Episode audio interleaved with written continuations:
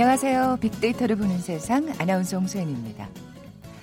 뭐 요즘 인기 있는 방송 프로그램 유형이 많죠. 뭐 그중에 먹방, 쿡방도 있고요. 또 빼놓을 수 없는 게 바로 육아 예능입니다. 아, 저희 KBS ETV 슈퍼맨이 돌아왔다가 대표적인 사례일 텐데요.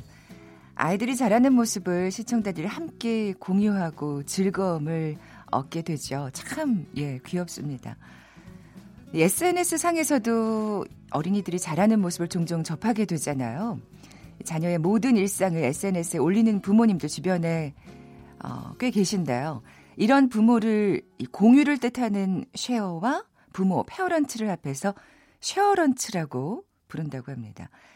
뭐 자녀의 장점을 자랑하고 공유할 수 있다는 면도 있겠지만 너무 사사로운 것까지 올리게 되면서 일부 몰지각한 부모는 논란의 대상이 되기도 한다는데요. 오늘 이 얘기 좀 나눠보려고 합니다. 잠시 후 Big to the Future 시간에 sharent라는 키워드로 빅데이터 분석해 봅니다. 이어지는 빅데이터 크로스 성공지도 시간은 한 주간의 IT 이슈 점검해 보겠습니다. 먼저 big퀴즈 풀고 갈까요? 오늘 sharents에 대한 얘기 나눈다고 말씀드렸는데요. 아, 요즘 부모님만큼 조카 육아에 관심 있는 분들 많습니다. 이분들도 조카 자랑이 아주 큰 사람들이어서 신조어까지 등장했죠. 어머니와는 자매 관계에 있는 사람이고요.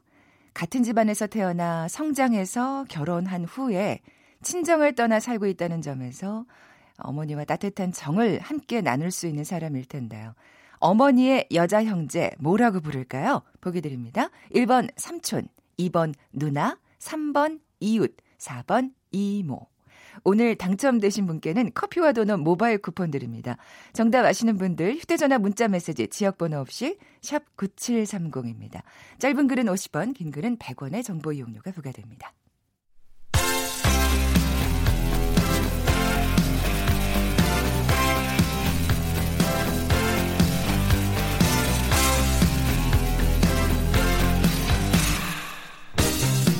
트렌드는 10년마다 반복된다. KBS 1라디오 빅데이터로 보는 세상. Big to the Future. 최신 핫 트렌드와 복고 문화를 두루 살펴보는 시간이죠. Big to the Future. 빅 커뮤니케이션 전민기 팀장 나와 계세요. 안녕하세요. 네, 반갑습니다. 전민기입니다. 네, 오늘 키워드는 sharents라고 오늘 사실 저도 처음 알게 되는 그러셨죠. 네, 신조어인데요. 이게 그러니까 아이들의 사진을 SNS에 올리는 부모님을 뜻하는 건가요? 네, 아까도 네. 뭐 잠깐 설명해 주셨지만 쉐어하다, 그러니까 공유하다라는 그 영어 단어하고 페어런치 부모가 합쳐진 말입니다. 그러니까 SNS가 이제는 뭐 단순하게 예쁜 내 아이를 자랑하는 공간만은 아니고요. 네. 그러니까 초보 부모들에게는 사실은 올림으로써 어 예전에 그 생각해 보시면 대가족이었을 때는 네네. 집에 뭐 어, 이모도 있고 고모도 함께 산다든지 음, 음, 할머니도 음. 같이 살고 하면은 그분들이 자연스럽게 봐주면서 맞아요. 그 경험들을 이제 물려줬었거든요. 음, 음. 근데 요즘엔 그렇지 못하죠. 예, 핵가족화 됐다 보니까 네. 사실은 육아 동지도 필요하고 그렇죠. 조언을 해줄 누군가도 음, 필요하고 자랑 플러스 뭔가 조언을 얻기 위해서. 아, 선, 그러니까 예. 선배. 그렇죠. 네네. 예, 사진 올려가지고 이 두드러기 같은 게 났는데 어떻게 해야 되나요? 라든지 음. 뭐 이런 것들도 많이 음. 물어보고요. 물론 일상을 다 올리면서 아, 우리 아이 너무 이쁘죠라는 자랑도 있지만 또 어떤 면에서는 그런 쪽으로 아, 해가지고 아, 그런 또 필요가 있겠군요. 그렇죠. 예, 쉐어런치라는 단어가 이제 아, 생겨나는 겁니다. 그렇군요. 어, 랜선 이모라는 네. 그러니까 용어도 있다면서요. 이렇게 해서 SNS를 운영하잖아요. 네.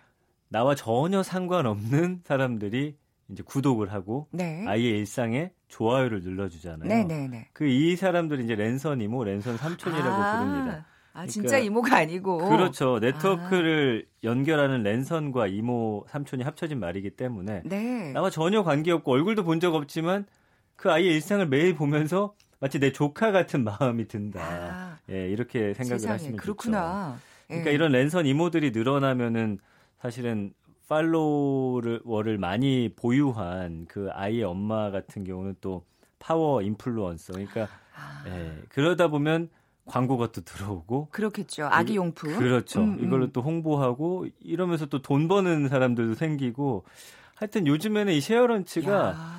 여러 형태로 막 변형이 되면서 무수하게 쏟아져 나오고 있어서 참 우리가 이번쯤엔 한번 좀 다뤄야 되지 않을까 음, 해서 음. 준비를 해봤습니다. 그랬군요. 제가 SNS를 안 해가지고 전혀 이걸 몰랐네요. 네. 어, 빅데이터 반응도 살펴볼까요? 그러니까 쉐어런치라는 말 자체는 굉장히 생소하죠. 예, 1년 동안 한 천여 건밖에 언급이 안 됐기 때문에 하지만 이렇게 올리는 형태를 우리가 뭐라 정의하지만 않았을 뿐이지 그렇죠, 그렇죠. 모두가 하고 있는 음, 것들이었죠. 그래서 오늘- 이를테면 이제 최근에 신조어가 생긴 거니까. 그럼요. 예. 예.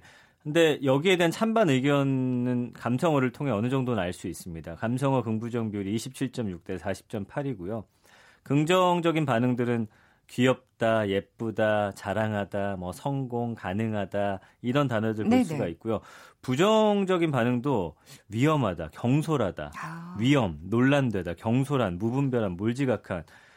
그러니까 아이의 일상은 이렇게 낱낱이 음, 내가 음, 네. 알지도 모르는 누군가에게 공개하는 게 괜찮냐라는 반응도 많이 아, 있더라고요. 그러니까 부정 비율이 꽤 높은 편이네요. 그러니까 생각보다는요. 그 예. 위험성에 대해서 다들 뭔가 그러니까 아, 우리가 좀 경각심을 가져야 되는 거 아니야? 이런 마음들이 다 있으신가 봐요. 그렇죠. 음, 음. 부작용을 그럼 좀 살펴볼까요? 그러니까 아기 사진 노출시키면 이 얻은 관심이 때로는 부메랑이 돼서 돌아올 수가 있겠죠. 그러니까 아기 사진 도용이 좀 대표적인 일인데 한 아이의 엄마가 지난 1월 지인으로부터 감자를 파는 온라인 쇼핑몰 사이트에 아들 사진이 네 아들이 여기 올라와 있더라. 어머. 이런 경우가 있는 세상에. 거예요.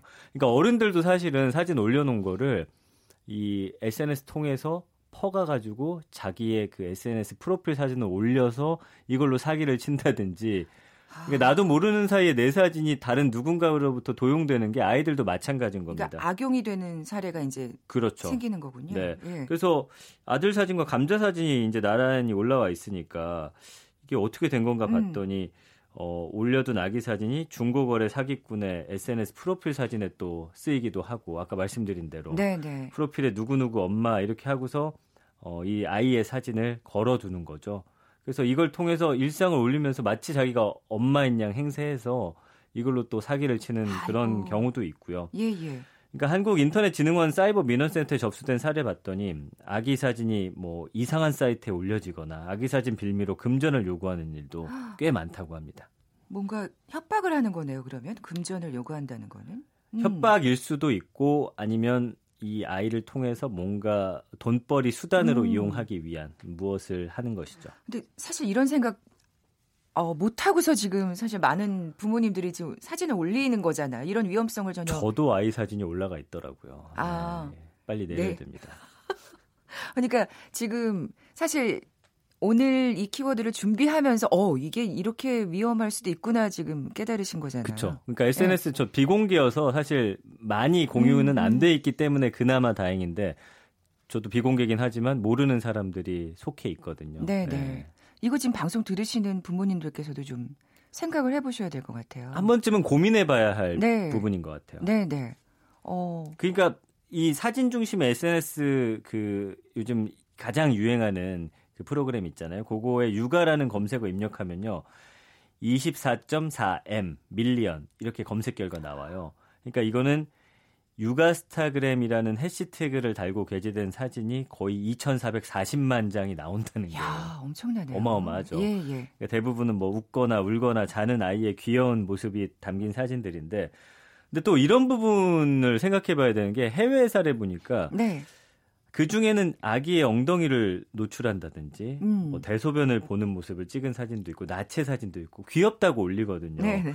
뭐 상처나 발진이 생긴 환부를 찍은 사진도 있고.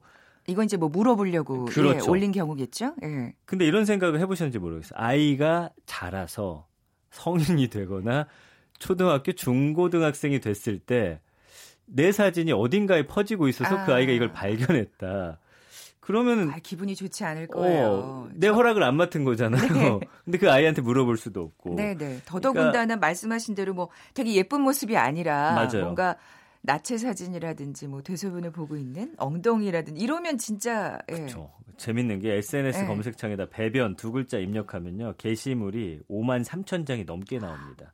그러니까 이런 아이고. 쉐어런치들이 아기와 관련된 워낙 다양한 사진들 올리다 보니까 네, 네, 네. 그리고 아이들 사진이 대부분인데 여권하고 가족관계 증명서 올린 사람들도 있어요. 물론 그 지워가지고 아, 네, 예. 네, 네. 이런 게 훗날 아이한테 어떤 또 음. 어, 부작용으로 네. 발현될지 아무도 지금 예상할 수가 없는 상황이잖아요. 뭐 해외에 또 진짜 뭐 진짜 소송을 한 사례도 있다면서요. 이게 참 재밌더라고요. 네. 2016년 10월 캐나다 엘버타주 캘거리시의 그 데런 랜더리라는 아이가 있어요. 13살. 그때 당시 13살인데 네.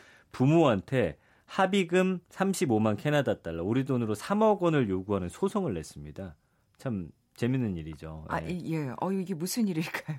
그러니까 약간 해프닝일 수도 있는데 부모가 자신을 당황스럽게 하는 유아 시절 사진을 약 10년 넘게 SNS에 올렸다라는 게 이유였어요. 아, 그러니까 캐나다 국영방송과의 인터뷰에서 내 이미지를 심각하게 훼손했다. 사진을 과도하게 공유하는 부모들로부터 아기들과 앞으로 태어날 아기들이 법적으로 스스로 보호할 수 있도록 하기 위해 부모를 고소했다. 음. 13살이 어떻게 이런 말들을 했는지 참 의아하긴 한데. 근데 진짜 기분이 나쁘긴 했나 보다. 그렇죠. 그래서 랜더는 부모가 자신이 아기일 때 나체인 상태로 머리 위에 도넛을 올려놓거나 뭐 초콜릿을 얼굴에 묻혀놓은 이런 사진 수천 장이 현재도 SNS에 공유되고 있는 거에 아. 굉장히 불쾌했다고 합니다. 네. 그러니까 어떻게 보면 이게 사실 놀림이 또 될 수 있잖아요. 친구들한테는. 이게 근데 저는 그런 의심은 했어요. 이 아이가 정말 실제로 한 건지 아니면 이런 어떤 부작용들이 있다 이런 음, 걸 음. 알리기 위해서 또 다른 누군가와 함께한 건지는 제가 확인은 못했어요. 2016년 사안이어서 어쨌든 네. 이런 일들까지. 있다라는 게 예. 어, 우리는 주변에서 이런 말 음. 하는 걸 들어본 적이 없잖아요. 그래서 네네. 한 번은 정말 반드시 짚고 넘어가야 할 부분 같아요. 네. 외국 부모들도 사실 마찬가지로 이렇게 SNS에 사진을 많이 올리나 봐요. 그렇죠. 한국에서는 뭐 부모가 아기 사진 공유하는 거에 대해서 큰 거부감이 없는데 외국에는 벌써 설왕설래가 있는 거죠. 아, 그러니까 뭐 이런 소송이 나올 정도니까. 예. 2017년 8월 공개된 영국 방송통신 규제기관 오프콤 조사를 봤더니 영국 부모들 중에 56%는 자녀의 사진이나 동영상을 SNS에 공유하지 않는다라고 이야기를 했습니다. 절반이 넘네요. 그렇죠. 예. 이들 중 87%는 자녀가 어리더라도 사적인 상태고 그 아이의 어떤 어, 어떤 사생활이 침해받는다라는 음, 음. 그런 생각을 갖고 있는 거고요. 반면에 42%의 영국 부모는 그들 자녀의 사진을 SNS에 공유하고 있고 절반은 적어도 한 달에 한 번 사진을 올린다라고 이야기를 했어요. 그래서 사진을 공유하는 부모들 중 52%는 자녀들도 기뻐할 것이다. 하지만 어. 84%는 아이들이 좋아할 만한 사진만 그래도 골라서 아, 올린다 이렇게 네네. 이야기를 했습니다. 그러니까 외국에서도 아직 좀 논란인 상태예요. 그러니까 절반 절반 정도니까요.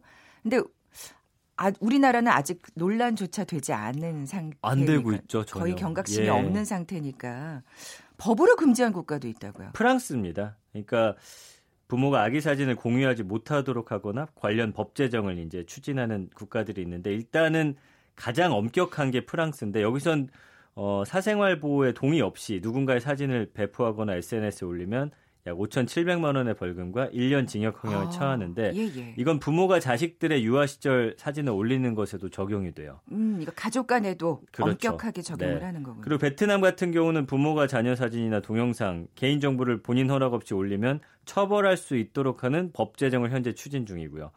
그러니까 베트남 한 언론 그 보도를 봤더니 지난해 4월에 이 베트남 노동 보훈사회부라는 곳이 있는데 여기가 만 7세 이하 어린이의 사진, 영상, 개인 정보를 게시하려면 부모나 보호자의 동의를 받아야 하고 만 7세 이상 어린이의 경우는 반드시 당사자의 허락을 받아야 한다. 이걸 어길 시 아. 250만 원의 벌금형에 처하는 법안을 마련하겠다. 이렇게 보도를 했습니다. 베트남에서. 그러니까 뭔가 이 범죄로 악용된 사례가 있었기에 지금 이렇게 강력한 법을 추진하는 게 아닐까요?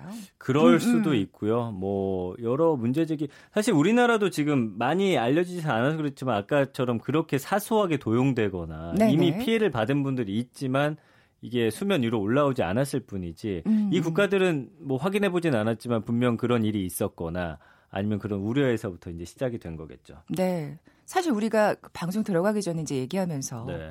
그렇게 너무 일상을 자세하게 올리면 사실 그 아이의 동선이 파악되는 거니까. 어딘지도 정확하게 나오고 에, 심지어 에, 에. 아파트 음. 몇동 이렇게까지 나오고 몇 시에 뭐 하원한다 이런 게 되면 그대로 그냥 다 알려주는 어떻게 보면 거잖아요. 우리가 생각하기 싫은 끔찍한 범죄에 네. 예, 아이가 노출이 될 수도 있는 거고. 그러니까 올리시더라도 음. 그런 거 좀 생각하시면서 올렸으면 좋겠다라는 게 오늘 취지입니다. 근데 네. 뭐 아예 올리지 마시라라고 말씀드릴 수는 없을 것 같고요. 네. 예. 아이 사진을 좀 아우 예쁘다 막 그리고 저 얼마나 예쁘겠어요. 제가 봐도 제가 사실 저는 이제 조카가 없어서 네네. 생각을 안 했었는데 네. 저도 조카가 있었으면 분명히 올렸을 것 같은 거예요. 그럼요. 너무 귀엽다 하면서 그 다시 한번 좀 생각을 그러니까 아무 생각 없이 사진을 올리는 거에 네. 대해서 그래서 오늘 이 방송 들으신. 분들은 네. 주변에 많이 올리는 친구 있으면 이럴 수도 있대 정도로 한번 음. 야 내려라고 할 수는 없지만 그분들에게 한 번쯤 고민해 볼 수 있는 그런 무언가는 좀 던져줘야 되지 않을까 네. 생각을 해봤어요. 아이의 안전을 위해서도 그렇고요. 그럼요. 지금 그리고 네. 한국에서 그 아기 초상권에 대한 논의도 시작돼야 된다는 목소리가 이제야 저 멀리서 조금씩 들려오고 있거든요. 그래서 오늘 전민기 팀장이 또 발빠르게 예. 준비하셨군요. 그러니까 남성적 시각에서 요즘에 모든 걸 바라보면서 여성이 어떻게 이해하고 받아들일지 몰랐다가 미투 운동이 일어나면서 사실은 우리도 조심하기 시작했잖아요. 네, 뭐 그러니까 뭔가 하여튼 도와서는 필요한데 성에 관한 감수성 뭐 이런 얘기 그렇죠. 표현이 이제 나오기 시작하잖아요. 예, 마찬가지로 아이들에 대해서도 이런 음. 우리의 감수성이나 어떤 가치관을 한 번쯤은 어, 확립할 시기가 되지 않았나 네. 아, 강력히 주장합니다. 나중에 엄마 왜 그런 사진을 올렸던 거야 이런 항의를 당할지도 모른다는 생각을 좀 변호사. 선임하셔야 될수 있어요. 비키 좀 내주세요. 네, 요즘 부모님만큼 조카 육아에 관심이 많은 분들 많습니다. 이분들도 조카 사랑이 아주 큰 분들이어서 신조어까지 등장했는데 어머니의 여자 형제 무엇이라고 할까요? 1번 삼촌, 2번 누나, 3번 이웃, 4번 이모. 네, 오늘 당첨되신 분께는 커피와 도넛 모바일 쿠폰 드립니다. 정답 아시는 분들 휴대전화 문자 메시지 지역번호 없이 샵 9730, 샵 9730입니다. 짧은 글은 50원, 긴 글은 100원의 정보 이용료가 부과됩니다. Big to the Future 빅커뮤니케이션 전민기 팀장이었어요. 고맙습니다. 감사합니다.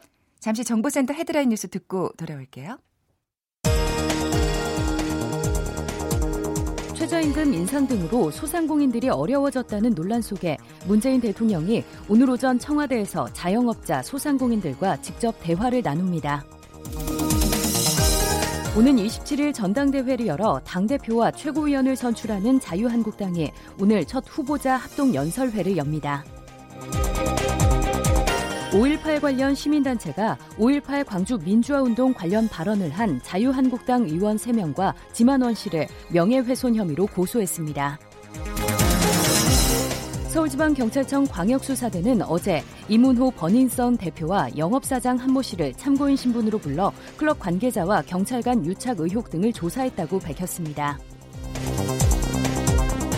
신고리 원자력 발전소 5, 6호기에 대한 건설 허가 적법 여부 법원 판단이 오늘 나옵니다. 낸시 펠로시 미국 하원의장은 현지 시간 12일 방미 중인 문희상 국회의장과 여야 5당 대표단을 만나 북한 김정은 국무위원장의 의도는 북한의 비핵화가 아니라 남한을 비무장화하겠다는 것이라고 말한 것으로 알려졌습니다. 도널드 트럼프 미국 대통령이 자신이 요구한 국경장병 예산의 3분의 1 수준에서 의회가 잠정 타결한 예산 합의안에 서명할 예정이라고 미국 언론들이 잇따라 보도했습니다. 멕시코 마야광 호아킨 구스만에게 미국 배심원단이 유죄 판결을 내렸습니다. 멕시코에서 두 번이나 탈옥한 전력이 있는 구스만은 미국에서 종신형을 받게 될 전망입니다. 지금까지 헤드라인 뉴스 조진주였습니다.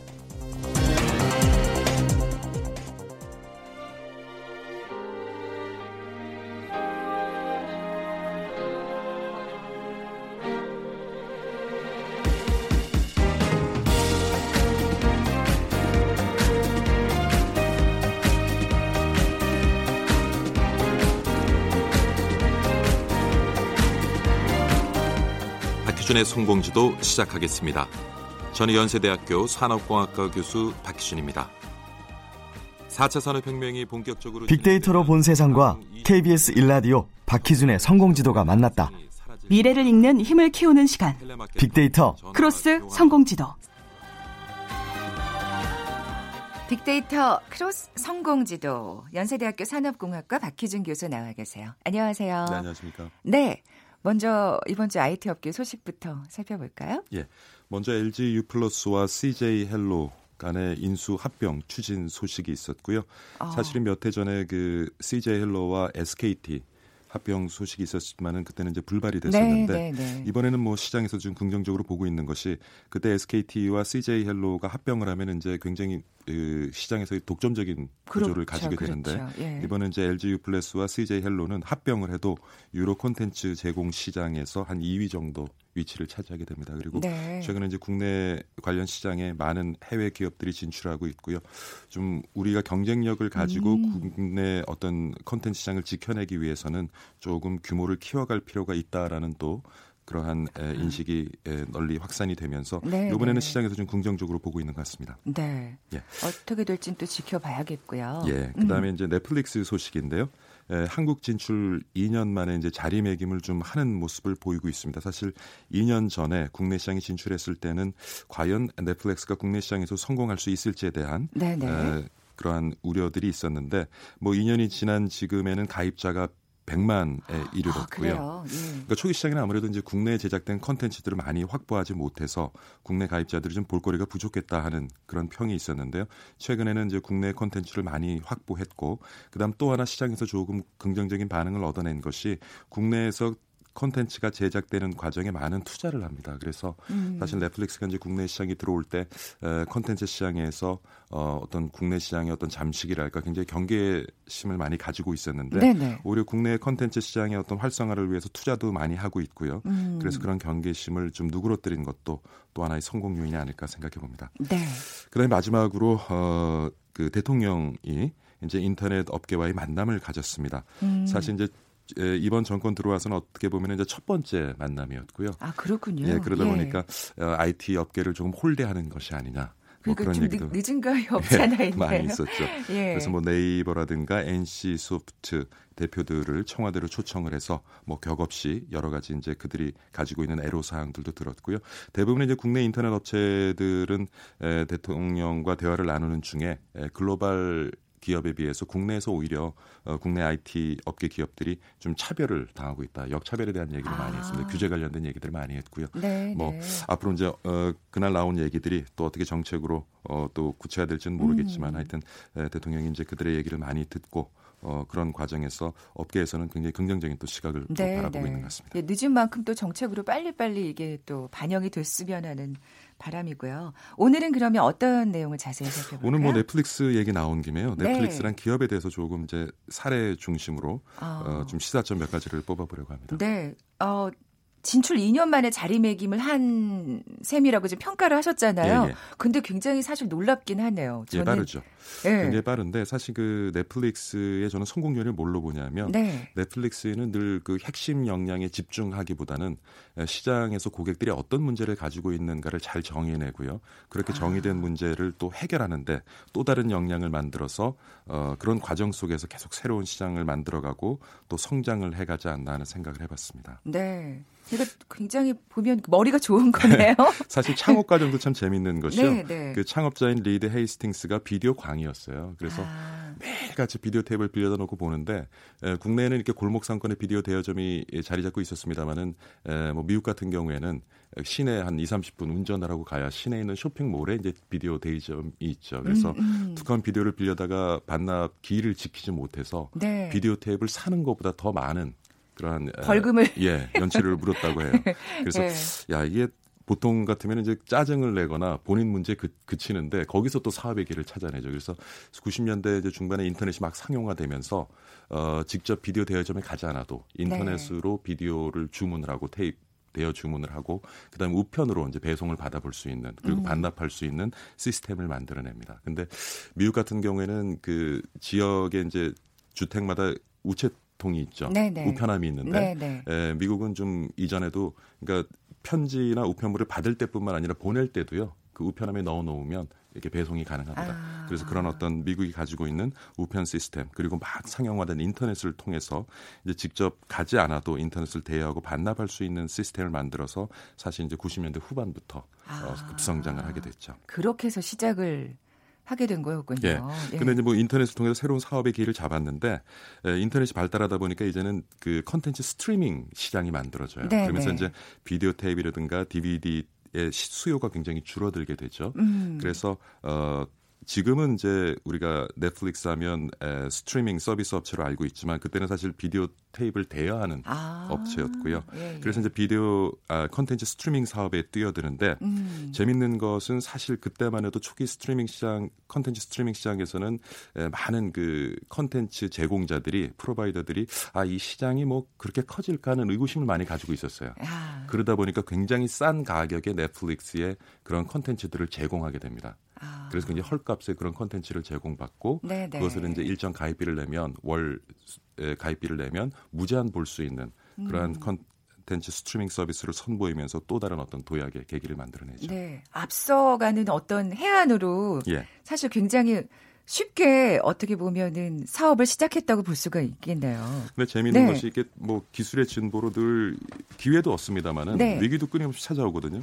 그러니까 어, 처음기 있었어요. 시장에 이제 네. 스트리밍 서비스라 서비스라면서는 케이블 TV와 경쟁을 했어요. 근데 케이블 TV보다 가지고 있었던 이점은 사용자들이 보고 싶을 때 원하는 컨텐츠를 볼수 음, 있다는 음, 거거든요. 그쵸. 근데 이제 인터넷이 점점 발전하면서 IPTV가 등장을 했는데 인터넷 TV가 등장하면서 인터넷 TV를 통해서도 우리가 보고 싶은 컨텐츠를 보고 싶을 때 볼 수 있잖아요. 그렇죠. 그래서 이제 IPTV와 경쟁하면서 또 어려움을 겪는데 재밌는 것이 계약 기간이 지나면서 이제 그 시장이 커져 놓으니까 그 컨텐츠에 대해서 재계약을 하는 과정에서 굉장히 고가의 계약을 하게 돼요. 그래서 아. 수익 구조가 악화되죠. 네. 그래서 이제 에, 넷플릭스가 또 생각했던 것이 N-screen 전략이라고 그러니까 집에서 TV를 통해서 내가 컨텐츠를 보다가 잠이 들었어요. 네. 그럼 다음 날 출근할 때 지하철에서 내가 가지고 있는 스마트폰으로 어제 본 다음 부분부터 지속적으로 볼 수 있는 서비스 선보이고 그다음 아, 야. 여러분 다 아시겠지만 뭐 House of Cards라고 해서 이제 컨텐츠를 제공한 업체들이 제공할 때 그 가격을 높이니까 자체적으로 컨텐츠를 제공하게 돼요. 아, 그게 이제 큰 거기까지. 히트를 했죠. 네. 근데 대부분의 이제 그런 컨텐츠 시리즈물들이 한 주에 한두 편씩 공개가 되는데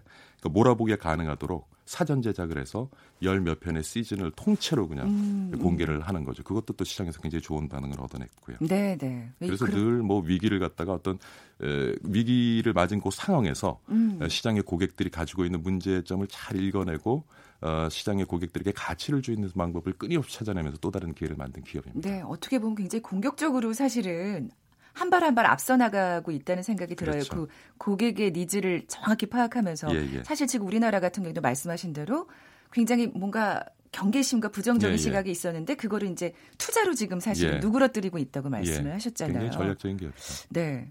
근데 결국 그렇게 되면은 우린 이렇게 누- 약간 좀 어 그래 괜찮은 것 같아 이러고 있다가 또 뭔가 안 좋은 일이 생길까 봐 걱정도 되고 어떻게 전망하세요? 앞으로는 지금 새로 서, 선보이고 있는 서비스가 이제는 보고 싶은 컨텐츠를 보고 싶은 위치에서 보고 싶을 때 보는 거를 넘어서서 네, 네, 네. 이제 사용자들이 직접 컨, 스토리가 전개되는 과정에 참여를 해요. 야. 그러니까 지금 그 넷플릭스를 보시면 네, 중요한 그 어떤 변곡점에서 사용자가 스토리 전개를 선택할 수 있습니다.